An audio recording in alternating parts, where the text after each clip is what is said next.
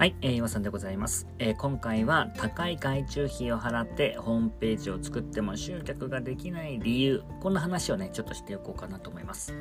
で、まあ過去にですね、まあホームページの制作とかを、えー、やってた時にですね、こんなお客さんがいたんですね。えー、ホームページだけ作ってよ、それだけお願いだから作ってよ、みたいな形でですね、えー、そんな方がいました。で、もちろんですね、こういったまあご要望は、丁重にお断りをさせていただきました。で、これまあなんでかっていうと、ホームページだけ作ってもですね、集客にはつながらないからなんですね。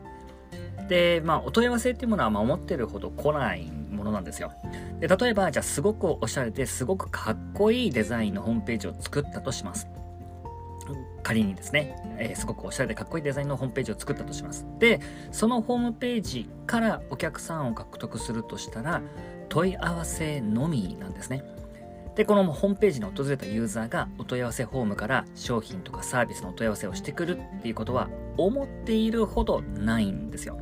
で、これはあなたの商品が認知されていたりとか、もしくは他のメディアでの影響力っていうものがない限り、ほぼゼロだと思ってみてください。で、まあ、お問い合わせっていうのはですね、あお客さんから考えると、まあ、文章を考えて、で、それぞれの項目に入力をする作業っていうものが発生するんですね。なので、意外とこれハードルが高いんですよ。なので、影響力がなかったりとかすると、また認知力がなかったりとかすると、そこまでアクションをする方っていうものはかなり少ないんですね。もともと興味がないわけですから、アクションしないわけですね。なので、ぜひ、ここにお願いしよう。こういった確信がないと、人って行動しないわけですよ。で、じゃあ、例えばですね、ここでまホームページを作った。で、それでそのサイトにお客さん見てもらう。こういった質問が出てくるわけですね。で、そのためにアクセスですね、PV とか UU っていうものを集めていくわけです。で、多くの人がここで行くのが、まあ、SEO。これをまあ思い浮かべるんじゃないかなと思います。ってなってくると、ホームページのみのサイトではやっぱりまあ無理があるので、なのでブログ記事ってものを更新しますよね。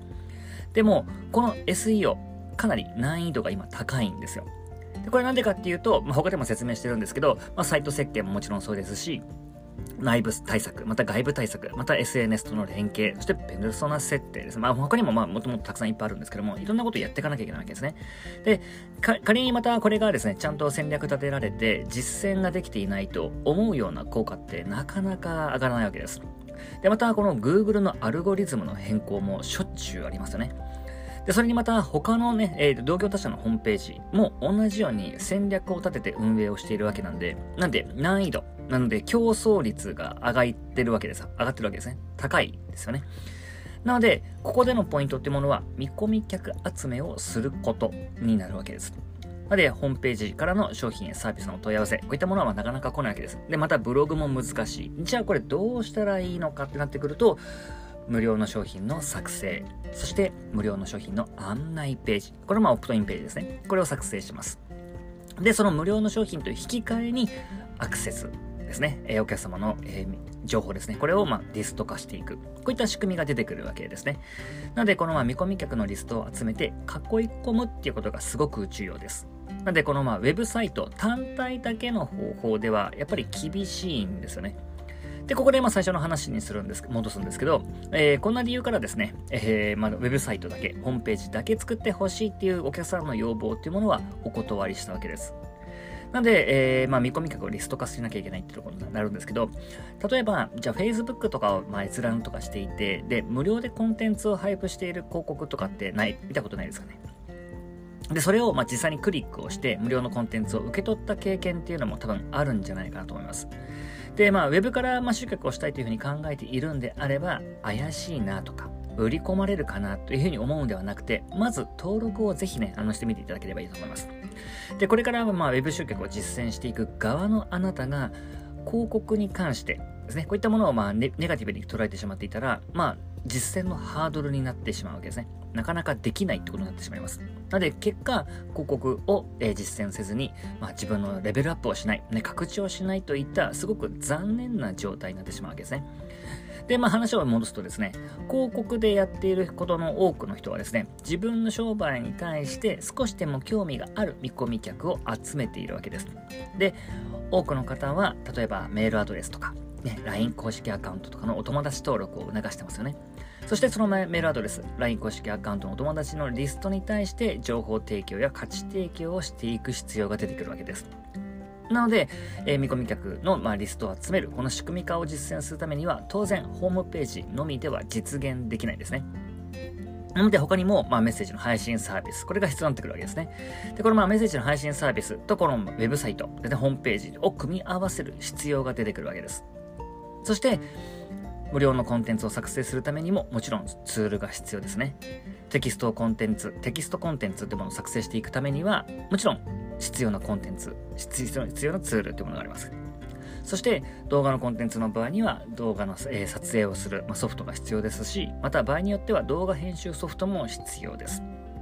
なので、ここで、まあ、ハードルがあるなっていう場合には、まあ、ぜひね、あの、スマートフォンで、えー、撮影するっていうところをね、あの、やってみるというところも、ぜひね、あの、工夫して、ぜひ実践をしてみていただければいいかなと思います。で、まあもちろんその動画に関しては、まあ編集はまあもちろんできた方がもちろんいいんですけども、そこでハードルを感じて実践が止まってしまうくらいなのであれば、例えばじゃあホワイトボードとかに書いたりとかね、またはノートに書いたりとか、あとはまあ PDF を作ったりとかして、まあ工夫をすればいいだけですね。